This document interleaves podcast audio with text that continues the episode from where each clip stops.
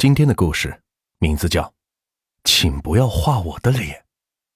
梁哲是古城美术学院大二年级的学生。这座美术学院一共只有几百名同学，却全是绘画方面的天才。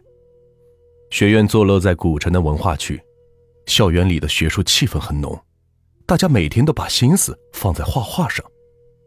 梁哲是表现尤为突出的一个。在古城美术学院的教学楼顶的四楼上，有一间四零三教室。这个教室已经是尘封了很久了。这里以前曾经是一间画室，后来不知怎么的就不再用了。现在四零三的门口上总是挂着一个重重的锁头，可是只有梁哲知道这一间画室的秘密，也就是那个锁头一拽，自己就开了。于是，两者每天上完了课，就一头钻进这间旧画室里画画，一画就是好几个小时，甚至是一个晚上。这里从来没有人打扰，还好画室里的灯还能亮。这天晚上八点多钟的时候，梁哲和往常一样，一个人坐在旧画室的正中，专心的作画。画着画着，困意来了，梁哲把画板推向一旁。伏在旁边的桌子上睡着了，也不知道睡了多长时间。梁哲醒了，他垂着头眨了眨眼睛。哎呀，真冷啊！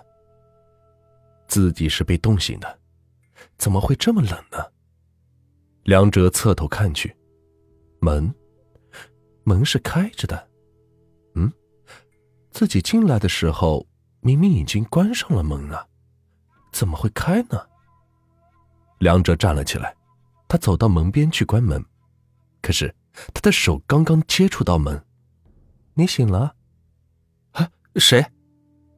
梁哲回头，他看见墙角里坐着一个人，那是一个姑娘，淡黄色的连衣裙，长长的披肩发。那姑娘面对着墙角，背对着自己坐在那里，那样子好像是在面壁思过。你你怎么进来的？我经过这里，看见亮着灯，就进来了。可可我明明已经关上门了呀，你怎么进来的？哦，门框上的木头已经坏了，我一推，这个木头就掉下来了。果然，梁哲低头看见门上的门框掉落在地上，那木头实在是糟透了。那那你进来干什么？你怎么坐在那儿啊？没什么，同学，我只是有一件事情要求你。哦，嗯，你能为我画一张像吗？画像？为什么让我给你画张像呢？嗯，他们都说我身材很美，所以我一直想找人为我画一张像。同学，你能帮我这个忙吗？梁哲沉默了片刻，嗯，好吧。我答应你，你转过来吧，我给你画。嗯，不，请不要画我的脸，画我的背影就行了。啊？为什么？因为背影更可以体现出我的身材，请画吧。说着，那个姑娘缓缓的站了起来。果然，那是一副非常美的身材。几十分钟以后，梁哲画完了。好了，你来看看像不像？嗯，不，你把画拿走吧，我以后会有机会看到的。谢谢你。可可是你你不看？不，我知道你要说什么，没关系，我也是这个学校里的人，以后我们会再见面的。我想再待一会，要是没什么事，你先走吧。呃，好吧。梁哲怀着劳动未被认可的沮丧，走了。第二天早晨，梁哲把自己的这幅新作品挂在了寝室的床头，顿时，大家的目光全都集中过来。嚯，梁哲，你小子有意中人了，体型蛮好的嘛。哎，哪哪个系的？哎，叫什么？哎，快说快说。哎还有这长得怎么样呢？面对同学们的好奇，梁哲笑而不答，因为他也不知道那个姑娘长得什么样。那女孩声音甜美，长发飘飘，身材一流。可是，她是谁呢？她到底长得什么样呢？几天以来，这个问题始终萦绕在梁哲的脑子里。这天晚上，梁哲又来到了四零三画室，可是刚刚到门口，他就发现。门上的锁头不见了，一种预感马上涌上了梁哲的心头。他赶紧推开门，果然，灯亮着。那个女孩和那天一样，背对着他，面对着墙角坐在那里。今天，她穿了一件墨绿色的老式学生制服。哎，你什么时候进来的？刚来，谢谢你。上次你替我画的像，我看过了。非常好。哦，你什么时候看的？那天我去你寝室找你，你屋里没有人，我在你床头的墙上看到的。同学，你能再为我画一张吗？可以，可以。但是姑娘，你怎么不转过来坐呀？哦，我喜欢别人看我的背影，因为我的身材很好。你肯画吗？嗯，那好吧。你今天的衣服穿的挺怪的，这好像是很多年前的旧衣服了。梁哲又支起了画架，和那天一样，画完了之后，那个姑娘又让梁哲把自己的作品带走了。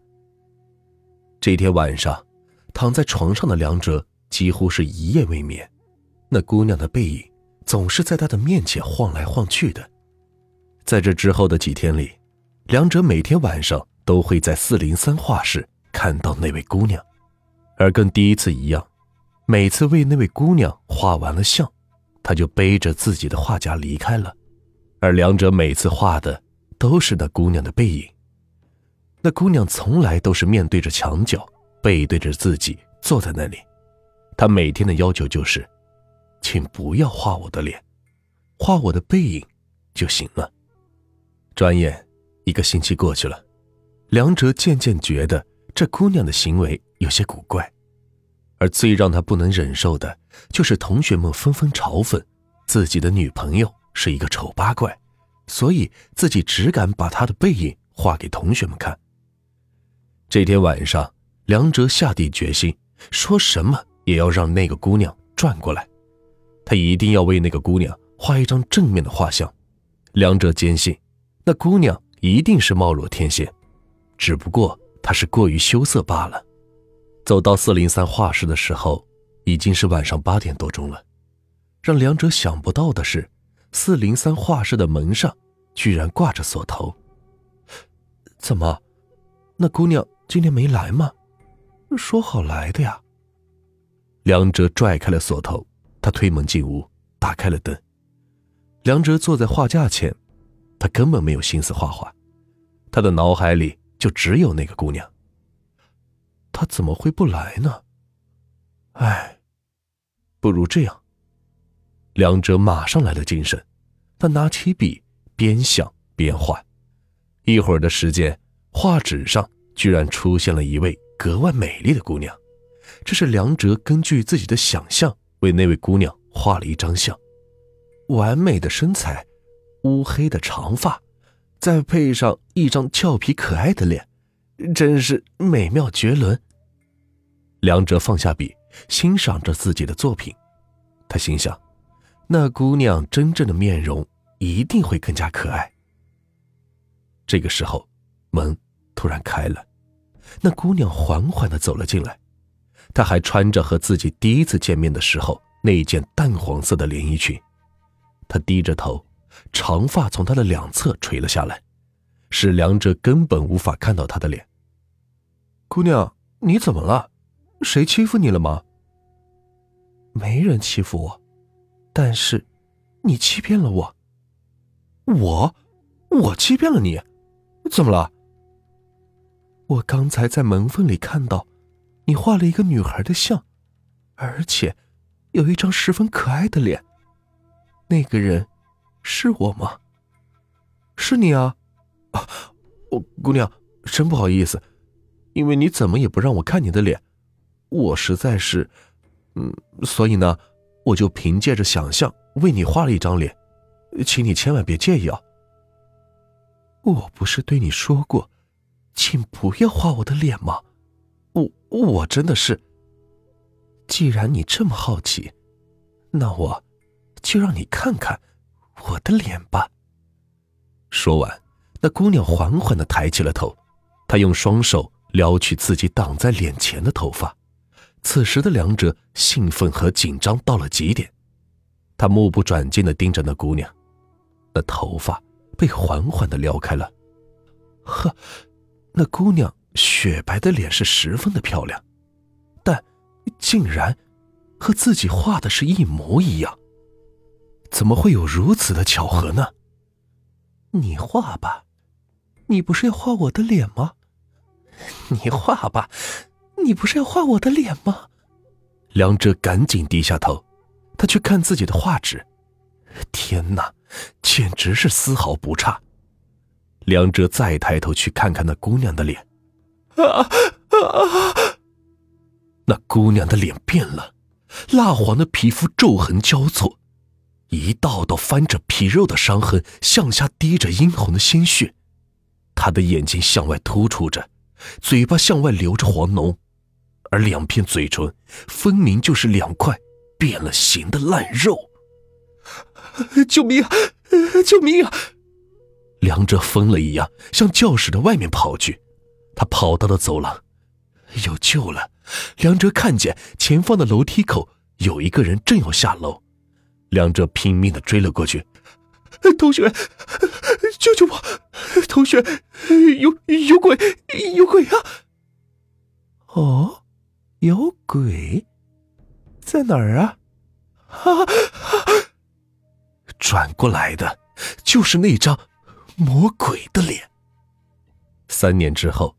一位从国外回来的老教授到古城美术学院讲学，他谈起了这样一件往事：几十年前，有一对勇敢的孪生姐妹自告奋勇到古城美术学院当人体模特。